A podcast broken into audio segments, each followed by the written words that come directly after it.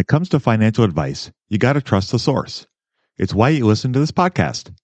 When I'm looking to upgrade my wallet, I turn to NerdWallet. Their expert team of nerds dives into the details to help you find smarter financial products. Before NerdWallet, I'd pay for vacations with whatever was in my wallet, but I was missing out on miles I didn't even know I was leaving on the table. Now I've got a new card with more miles and more upgrades. What could future you do with more travel rewards? A hotel upgrade? Lounge access? Wherever you go next, make it happen with a smarter travel credit card. Don't wait to make smart financial decisions. Compare and find smarter credit cards, savings accounts, and more today at nerdwallet.com. NerdWallet, finance smarter. As with all cards, credit is subject to lender approval and terms apply. If you're listening to Investing for Beginners, then you probably care about money and learning how to make a good relationship with your finances. Everyone's Talking Money is hosted by money wellness expert and certified financial planner, Shauna Game. Everyone's Talking Money focuses on relevant, inclusive, and forward-thinking conversations around money. Hear about the money topics you need to know, such as ways to train your brain to reach money goals, why you should ditch your budget and start tracking your cash, and everything you need to know about paying off student loans. Simple steps to start investing as a side hustle, ways to invest in rental real estate, how to overcome money trauma, and so much more. With over 900 episodes, there's a show for any and every money question you have. I'm a big fan of Shauna's as well. She has a relatable style and soothing voice that takes some of the stress surrounding money. Shauna really speaks to the listener and never ends in an episode without actionable tips. I recently listened to the episode Stop Stressing Over Your Money, a simple budgeting solution, where she talks about her simple, easy 1-2-3 system for budgeting. It helped me a lot. Are you ready to learn everything about money that no one has taught you? Do yourself a favor and subscribe to Everyone's Talking Money podcast on Apple Podcasts, Spotify, or wherever you listen to podcasts. Love this podcast because it crushes your dreams of getting rich quick. They actually got me into reading stats for anything. You're tuned in to the Investing for Beginners podcast. Led by Andrew Sather and Dave Ahern. Step-by-step premium investing guidance for beginners. Your path to financial freedom starts now. Starts now.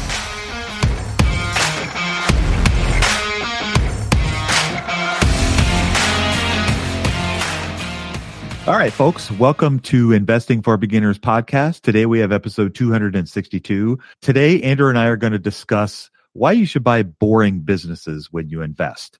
This is a topic that probably doesn't come up a lot, and this is something that Andrew and I were chatting about off air, and we thought it might be kind of a fun conversation to talk about. When we think about investing, most of us think about exciting, sexy, glamorous, shiny objects. You think about all the new tech that comes out, and everybody gets super excited about those kinds of companies. I think there's probably been more ink spilled or more audio spilled on a company like Tesla, for example, than there has been on a company like Martin Marietta, for example. And some of you out there are probably going, Martin Marietta, who? and have never heard of this company. And it's a fantastic business that's had great returns over the last several years, but nobody knows about it. And the market is full of those kinds of companies out there, these air quote pick and shovel type businesses that really drive the economy and drive the industries that they're in, but people don't know about them, don't talk about them. It doesn't get appreciated. And I thought maybe we could talk a little bit about that today. So Andrew, what are your thoughts on buying boring businesses and maybe why you should consider that as opposed to the shiny new object out there? I feel like I've been pounding the table on this so long that I'm probably the most biased person you'll ever ask. But boring is good because it is predictable and there's not much that can change for a lot of these businesses. So you don't have to worry if, for example, you're investing in Netflix, who is able to disrupt the cable industry, the cable TV industry. They disrupted it in like a breath, it seems like. And then you fast forward 3-4 years and it seems like they're maybe getting disrupted by all these other alternatives that are popping up. Sometimes when you have a boring business that it took them like 30 years to quote unquote disrupt and grow into something big, sometimes those businesses can continue for another 30 years because for somebody to come up and replace them, they'll have to grow for decades too, just to catch up. So it's almost like the thing that can kind of make people wary of it and be like, this is boring, it's not growing as high. That could actually be an asset in the sense that it's just an industry where you have to build it slow and steady and it takes time. So that investment could be safer. Yeah, it could be safer. And there is a benefit in safety. And there is something to be said for the margin of safety, which we've talked about recently. And there's also the idea of not losing money and having the wherewithal to stay within the market. And sometimes one of the struggles for newer investors in particular is they can't handle the volatility. They can't handle the ups and downs. And when you're investing in companies that could be disruptors, a lot of times I think you're probably going to see a much greater degree of volatility in those than you will in something like Walmart, for example, or Progressive or Prudential, or some of these air quote boring businesses, because there isn't as much volatility in those businesses. There isn't as much ups and downs in the business. They aren't disrupting. They're more mature. They're more stable companies. And there's something to be said for having those kinds of companies in your portfolio, because they can act as a rock or an anchor, if you will, that can help, especially new investors, see, oh, okay, all right. So this part of my portfolio is blowing up, but this one is just, slow and steady, just getting the job done and doing well for me. And it can help. I think it could help keep people in the markets instead of being discouraged by all the volatility they may get from buying a company like SoFi, for example, and seeing all this volatility, or it's constantly down, even though the company does well in all its earnings reports, and everybody they lump them in with fintech or banks, and those are bad. And that can be very discouraging and hard for newer investors to stay in the market when they see all this volatility. And think about a couple years ago when people were buying everything and to the moon, up and to the right kind of idea. And how many of those companies are still successful today? Not a lot. And I would probably guess, without any hard facts here, but just thinking of human nature, a lot of the people that invested in those companies that have lost majority of their investments have probably sold at a loss and are out of the market now, which is a shame. And so that's why I guess I'm advocating for boring businesses. So I do have a thought on that. Okay. It makes it really difficult because it's really like the shiny objects you're talking about that explode up and then kind of fan out. And a lot of those end up to be failures. Like you said, we've seen so many of them lose money. What makes it so difficult is a lot of times it's those shiny objects that get people to start investing in the first place. So you have this catch-22 of like, it's awesome that people find excitement from a lot of these ideas. And I think it's better to be an investor than not be an investor. But hopefully at a certain point, you learn the difference between fun investing and maybe smart or intelligent or prudent investing. And hopefully along the way, you don't have too many scars in learning that lesson. And so hopefully it's something that can be a message that's more shared. Yeah, there needs to be a balance. It's okay to buy the shiny object if that gets you excited about being an investor and you think it has the potential to do well. And there's nothing wrong with taking a flyer on that. But the whole goal of investing is to build our wealth. And it's not necessarily to get rich quick. And I think about this. I saw this quote a few times on Instagram over the last few weeks where Jeff Bezos is having a conversation with Warren Buffett. And Jeff Bezos, I'm going to paraphrase all this here, so keep that in mind. But Jeff Bezos basically says, your ideas are so simple and so effective, why do you think more people don't adopt them? And Buffett says, because people are impatient and they don't want to wait to get rich. Mm. And I think that kind of encapsulates, I guess, the whole Buffett-Munger approach is they have never really gone after the shiny objects. And yes, he is an investor, a big investor in Apple today, but you could argue that that's air quote a boring company now because the iPhone has been around for so long that it's not really. I'm not saying that Apple's not innovative, so please don't take what I'm going to say as they're not innovative, but comparatively, they're not innovative. They're really driving. It's not a new idea. No, it's not a new idea. Forever. Yeah. And they keep reiterating it and keep improving it. Some people would argue not, but they keep improving it. But it's not a new idea. Yes, that's exactly right. And one of the things I love about investing in a company like Berkshire Hathaway is that I get to partake in what Warren is buying, but I also get to partake of these boring businesses like utilities, electric generation, and insurance and retail. Fruit of the Loom is by far not one of the more exciting companies. Michael Jordan ads aside, it's not an exciting business, but it certainly generated great returns for him over a long period of time. Kind of the same idea with Dairy Queen. It's a basic, simple business, but it's done really, really well over a long period of time. And same with GEICO and some of these other businesses that he owns. And so when I own a company like Berkshire, it's really only sexy because of Warren Buffett and Charlie Munger. If you take those two guys away, it's not an exciting business. And I think most people, when they look at the actual business itself, they go, "Oh, that's what it does? Yeah, that's what it does." But it's done amazingly well over the last 60 years, like 20% returns over the last 60 years compared to 10% for the S&P. So I think I'd be okay with 20% returns over the next 60 years if I could, live to be 115, I guess. So I'd be okay with that. I think when you set out to invest, I think you should try to find the best companies that you can find that are going to generate your wealth for you over a long period of time. And I guess, what are your thoughts on that idea? Like, what do you think of when you're sitting down at the table or your desk to try to think about what am I going to pick for this month? How does that, what we're talking about, how does that kind of formulate the idea of like the pond that you're going to fish in, I guess? Budgeting was always a challenge for me. I struggled to find the best way to keep track of all of my money, not to mention all the time tracking down receipts, cataloging expenses, and trying to figure out what went wrong with my air quote system. Until Monarch Money. Monarch Money allowed me to easily see what is going on with my finances, helping me get a better handle on my spending, budgets, and more. It's my go-to app every day, more so than my bank, because I can quickly see where I am with my budgets and spending, allowing me to invest more and spend time on the things that I want to do. It's my GPS for money. Monarch is the top-rated all-in-one personal finance app. It gives you a comprehensive view of all of your accounts, investments, transactions, and more. Create custom budgets, set goals, and collaborate with your partner.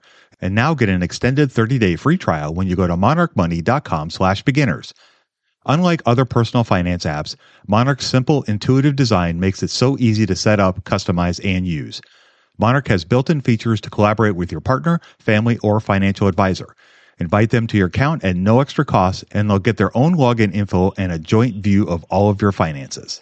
Monarch is the most customizable budgeting app. Change the layout of your dashboard, toggle between light and dark mode, create custom budgets and notifications, set up automatic rules for transactions and notifications, and more.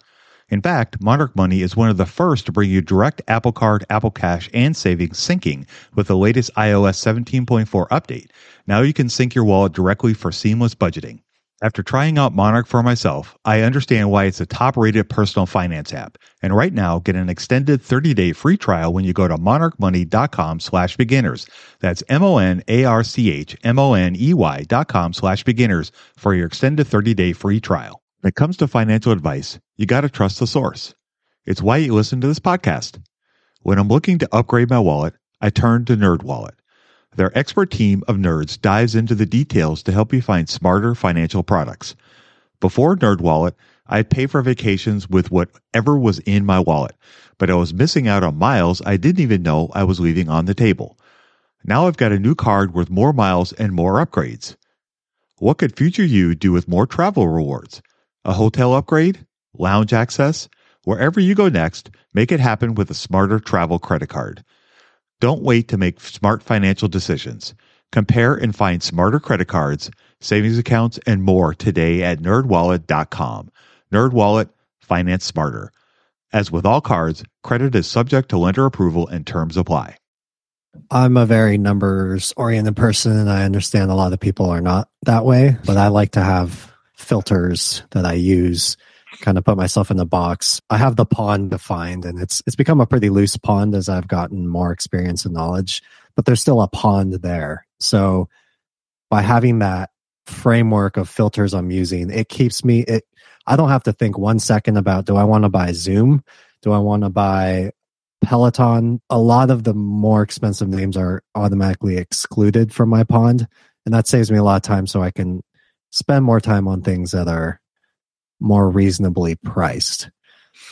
That's really how I go about starting that process. But if I was in the new investor's shoes, it literally can be as simple as the PE or price to earnings ratio. And you just start there because everything else kind of is a more complex iteration of really the PE ratio. So you could literally start as something as like, you know what, for my first stock, I'm going to find a stock that's a PE lower than the S&P 500 or maybe right around it or maybe a little bit above it. But maybe you start there. And then out of that universe of stocks, you say, which business is most appealing to me? Which one can I see myself have fun learning and getting to know and diving deep into a rabbit hole about this business? And that's where I would go. And I think a lot of my process has been following, you know, staying in the pond, but then following where I think is interesting, has upside, like in 5 years, 10 years, can I see this business growing? And then how does it fit with my portfolio as it is? Like I felt like I've said a lot the past year, I'm not going to buy Apple 6 times in a row. So maybe that also means you don't buy Apple and another smartphone maker like Samsung. Maybe after you've bought some Apple, it's like, what do I need next for my portfolio? Okay, maybe I'll look at something boring like insurance or something. But that's kind of the framework I would use. And then you just, over time, you start to get better and better and better. And it really does compound that as far as your knowledge and your abilities. Yeah, it totally does. And that's a great way to think about it. And it's a great framework to help, I guess, guide you, as you put it, try to filter out ideas and find things that you're going to be interested in. And I think that's one of the things that I know helps me as an investor is looking for companies or businesses that I think are going to be interesting to learn about and read about. And sometimes you're going to come across things that you just never thought you would ever be interested in. And for me, something like the electrification idea of looking for different companies in the electric utilities, like thinking about, like looking at utilities was something that didn't get me super excited.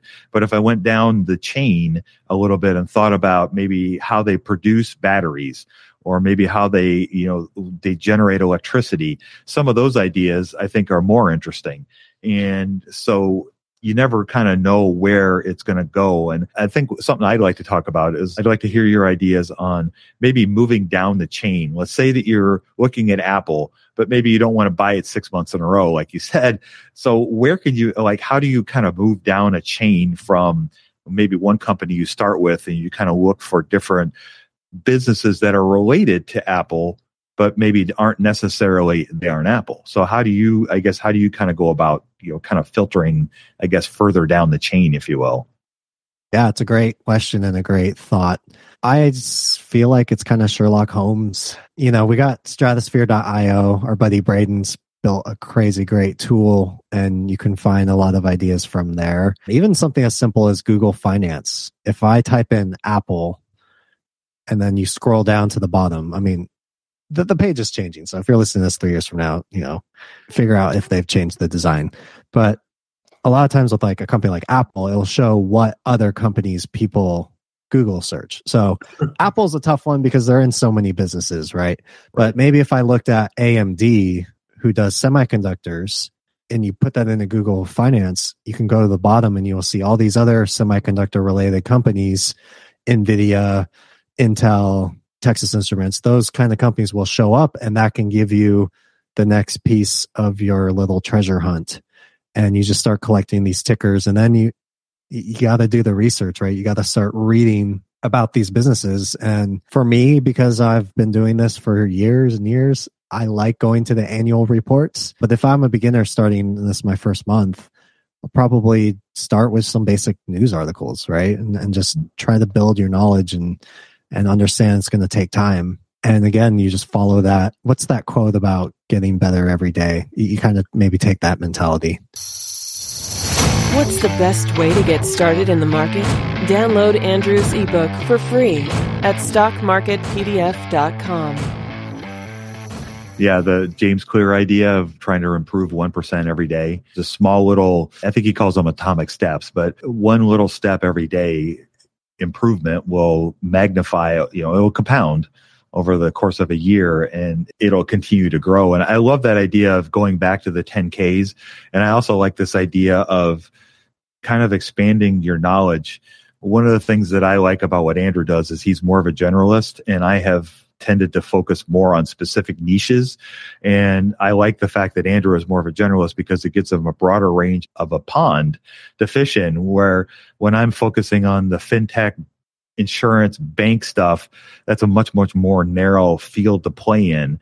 And it could be harder to find ideas. It can also be harder to find ancillary ideas or side ideas off of those kinds of things. And one of the things that I like about what Andrew was talking about is, like I was talking about electricity. A lot of people will just gravitate naturally towards maybe looking at a utility, for example, which boring business, perfect, but let's say that you can't really find anything, but then you can look kind of down the chain and go, okay, so these electric companies, they produce electricity, but how do they get them into our homes? And are there businesses around that idea that the electricity that Con Ed produces here in Illinois, how did they get that into my home? And are there businesses that maybe I could invest in that? And there are some. And so then you kind of look at those and you go, okay, maybe that's not the greatest idea. Then you look at, okay, let's think about batteries, or, and then who are battery producers? And there's lots of them across the globe. And then you can think about the minerals that they put in the batteries. The batteries just don't become batteries. They have to mine the lithium and cobalt and copper and magnesium and all nickel and all the other minerals that they put in there. So you can look into those businesses. And then, okay, maybe those don't get you excited, but then you can think about, okay, how do they dig the holes, or how do they mine for the actual minerals? And then you can look into a company like Caterpillar, or you can look at John Deere, Caterpillar, maybe Cummins, these companies that produce the machines that these mining companies use to dig these holes. And maybe that gets you excited. So and all along that chain, they're all arguably pretty darn boring, except maybe batteries because of the whole electric car thing. But that can even be a way of segueing from cars into something that could be maybe a boring, more air quote, stable business. I'm not saying Tesla or GM are bad investments, but maybe they're not your cup of tea for whatever reason. And then you can kind of move down the chain, or you can kind of slide sideways. If you just think about how these companies produce what they produce. And then you can think about, okay, are there companies that maybe I could invest in that take advantage of that? And so there's lots of different ways that you can kind of move around, I guess, the food chain, if you will, of these, the top businesses that everybody's talking about. And you can find these other great investments. Like Andrew found this great investment we kind of mentioned at the beginning, Martin Marietta. They produce aggregate, and it's a little more complicated than that, but they produce stuff that we use to build things. And it's kind of a boring business, but it's been a ridiculously good investment over the last few years. And it's just not something that most people would even discover or talk about. And that's one of the things I love about Andrew's approach, having a more generalist idea, is that he can find ideas like that. So I guess, where do we go from here? Let's say you want to find boring businesses. You kind of look down the food chain, you find all these things. Then how do you start to kind of hone in on something that could be a good investment, I guess? Oh boy. That's $7 billion question right there. Right. It is related to everything you've been talking about kind of sliding around, following that path as you're learning. So to me, the next logical step after you've kind of established, okay, I'm interested in this company, is you would directly look at who they compete against, and you start to paint a picture for yourself of how you think this company does compared to others. So that means, with Martin Marietta, how do they compare with Vulcan Materials, who does literally the exact same thing they do? And so what's dangerous is you could start to get excited about a company. And so if you put on this lens that everything about this company is great, you won't really get a picture that's maybe true or clear, unbiased about how the business actually is. So again, to me, I go back to the numbers, and I try to collect as much numbers as I can. And if you're just starting out, it can be something as simple as, well, what's the revenue growth been over the last 5 years? And I'm just going to compare company A to company B, because I know they directly compete, and which one has had the higher revenue growth. And then you can extend that to earnings, and then you can extend that to margins and capital efficiency, return on invested capital.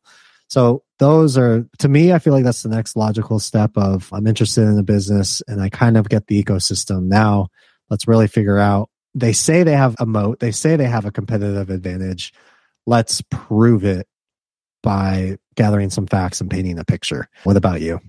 I probably do a lot of the same thing. It's really, really, really hard to not put those rose-colored glasses on when you start to investigate a company. And it's really hard to find things that disprove your theory. And I guess one of the things that always kind of sticks in my head is, you know, the idea that Charlie always talks about, that we've discussed before, invert. And always try to kill your babies is another thing that he said, or kill your favorite ideas.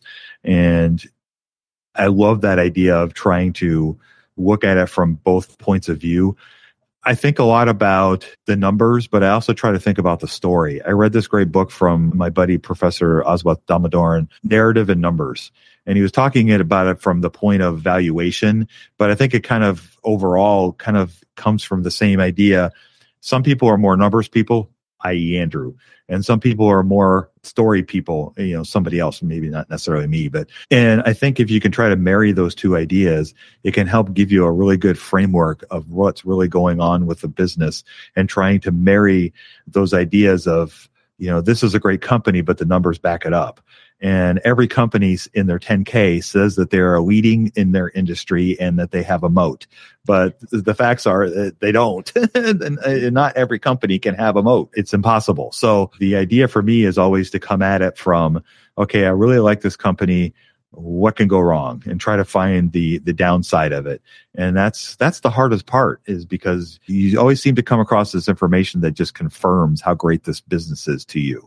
You read an article, you read somebody else's viewpoint, and you come across all these ideas that tell you, hey, oh man, yeah, this is great. This is great. This is great. And sometimes it's true and sometimes it's not. And so how to sift through that, it can be very challenging. But I love the idea of coming back to the numbers, because they tell a story, and our job is, you know, the Sherlock Holmes is to figure out what are those numbers telling us. And the better that we can interpret those numbers, the better we can understand the story, the better we're going to be able to understand the company. And that, for me, it's an ongoing process. Every day I'm trying to figure out how to get better at that particular process. And, you know, hopefully every day I get a 1% better, but sometimes it's really clear and sometimes it's not. That's the challenge of investing, for sure. And I would encourage kind of like the Peter Lynch of idea of like maybe starting investing in what you know. I think about, and it sounds so simple. And so this is like coming from a numbers guy as a warning to other numbers type people. Like, don't get so lost in the numbers that you forget, like you're saying, the story, or even just the basic common sense of an idea. I remember when I was looking at sporting goods stores, as part of my research, I drove to every single one that was public that I was looking at. It sounds so simple, right? But it is research. And we are all customers and consumers, and we can all get a sense of businesses without having to know the numbers of a business. So I'll give you another example.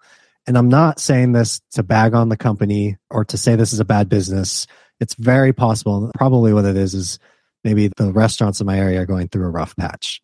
So I'm talking about Chipotle. I've been a big fan of Chipotle since like, I don't know, like 2012 or 2013. Like, I've been there since the beginning. Okay. And I love Chipotle. I love that they can give you these macros that fit macros perfectly. And you know exactly what you're going to get. And it's going to be quick and it's going to be good. But whether that's just the restaurants in my area or whether it expands to the entire country, I've noticed the quality is different. It's not what it used to be 3-4 years ago. So not to say that if I had the stock, I would sell it or anything like that, but I feel like it helps. Those simple observations can sometimes help when you're painting that picture. And so don't neglect it. And also don't discount the kind of expertise you can have, because I think sometimes the best person to know what a business really is doing, how it's performing, can be their number one customers. Yeah, absolutely. And all those ideas are fantastic. And I've done that before, where I go to stores and I just observe what people are doing at the store. And, you know, working in the restaurant business for as long as I did, I drive my fiance nuts because sometimes I'll sit down and go, okay, our server has 4 tables in her section. We should get really good service. Or sometimes like, oh my God, she or he are so overwhelmed. They have this whole restaurant. There's nobody here to help us. This is going to take a while. And it's, or you don't see the manager, or just all these little things that I notice because I worked in the business for so long. Those are things that I would watch my employees do and try to make sure we didn't do those things. But the whole point is that we can all observe where we work or the places that we frequent for the things that we enjoy, like to do, whatever it may be, whether it's going out to eat, whether it's going to a movie, whether it's going to buy clothes, buying a car, buying our insurance, any of those kinds of things. Those are all things that we interact with on a daily basis, our cell phone bill, our cable bill. How many of us here tried to cancel a Comcast and had fun with that? So, those are all things that we can observe. And those are things that you can take. That's knowledge you have, you can use when you're investigating a company, any company. And when you are starting out, I think Peter Lynch was right on the mark. I think at looking at businesses that you're familiar with or do business with, I think are a great way to start. And, people always talk about Starbucks as a great place to start. I think it's a great place to investigate and learn about a company, especially if you're sitting in line for half an hour every day waiting for your coffee, for your fix. That's half an hour you could use investigating the company. You could think about the people in front of you and behind you in the line. You could think about how the barista or the people that interact with you in the store. And you can observe what people are buying, what they're not buying, how long they stay, whether people come and go. All those things are things that you can take away to think about the business model and what they're doing well and what they're not doing well. And you can relate all that to what you read about in the company, because I guarantee you the manager on duty is noticing that, and then their managers are noticing that. It just filters up the chain until the decision maker goes, yeah, we're not going to sell pizza anymore at Starbucks. Not that they did, but it's just the whole point is they see that, they see the numbers that, hey, we're not selling pizzas, so let's not sell pizzas at Starbucks anymore. Maybe we should do something more breakfast related, perhaps. Anyway, so I guess my point with all this is that I think, observing what's going on in your world is a great place to start, because those are great companies that you'll be able to have some knowledge of, and you're not just walking into a blind. Like if you don't work in the tech world and you don't really interact with tech much, and then you try to figure out what Datadog does, that might be overwhelming. But if you work in tech and you understand all that, then Datadog might be a great place to start. So I think there's lots of great places to start. I like to start with the boring businesses, because the Warren Buffett idea comes to mind always with this is, rule number 1 is don't lose money, and rule number 2 is don't forget rule number 1. And sometimes the boring businesses, they may not be super exciting and they may not generate 30% returns over the next 5 years, but they're less likely to make money or lose money as well. So that to me is, I guess, one of my last pitches for boring businesses, if you will. And I think it's a great one. I wholeheartedly agree. All right. Well, with that, then we will go ahead and wrap up our conversation for today. I hope you guys enjoyed our little give and take on buying boring businesses and our pitch, if you will, for going out and picking these kinds of companies. You absolutely have the ability to do all the things that we're talking about. There's nothing that we discussed today that is beyond any of our listeners' scope. You all are smart enough and have enough knowledge and wisdom to be able to do all the things that we're talking about. So I encourage you, if you have not started investing, start today. Open an account and start. Buy one thing, one share of one thing, and step off that ledge. I know it's scary, but you can do it. You got this, and we're here to help you and support you. If you have any questions about anything that we discussed today, whether it's the PE ratio, whether it's researching stocks, check out our website, einvestingforbeginners.com. Big, huge search bar at the top. Can't miss it. You'll find all kinds of articles. There's over 1,200. There's something there for everyone. So without any further ado, I'll go ahead and sign us off. You guys go out there and invest with a margin of safety. Emphasis on the safety. Have a great week, and we'll talk to y'all next week. We hope you enjoyed this content. 7 Steps to Understanding the Stock Market shows you precisely how to break down the numbers in an engaging and readable way with real-life examples. Get access today at stockmarketpdf.com. Until next time, have a prosperous day. The information contained is for general information and educational purposes only. It is not intended for a substitute for legal, commercial, and/or financial advice from a licensed professional. Review our full disclaimer at einvestingforbeginners.com. Hey guys, it is Ryan. I'm not sure if you know this about me, but I'm a bit of a fun fanatic when I can. I like to work, but I like fun too. It's a thing. And now the truth is out there. I can tell you about my favorite place to have fun. Chumba Casino. They have hundreds of social casino style games to choose from with new games released each week. You can play for free anytime, anywhere. And each day brings a new chance to collect daily bonuses. So join me in the fun. Sign up now at ChumbaCasino.com. No purchase necessary. VGW. Void where prohibited by law. See terms and conditions. 18+. Okay, round two. Name something that's not boring. A laundry? Ooh, a book club. Computer solitaire, huh? Ah, oh, sorry. We were looking for Chumba Casino. That's right. ChumbaCasino.com has over 100 casino-style games. Join today and play for free for your chance to redeem some serious prizes. ChumbaCasino.com. No purchase necessary. Void where prohibited by law. 18+. Terms and conditions apply. See website for details.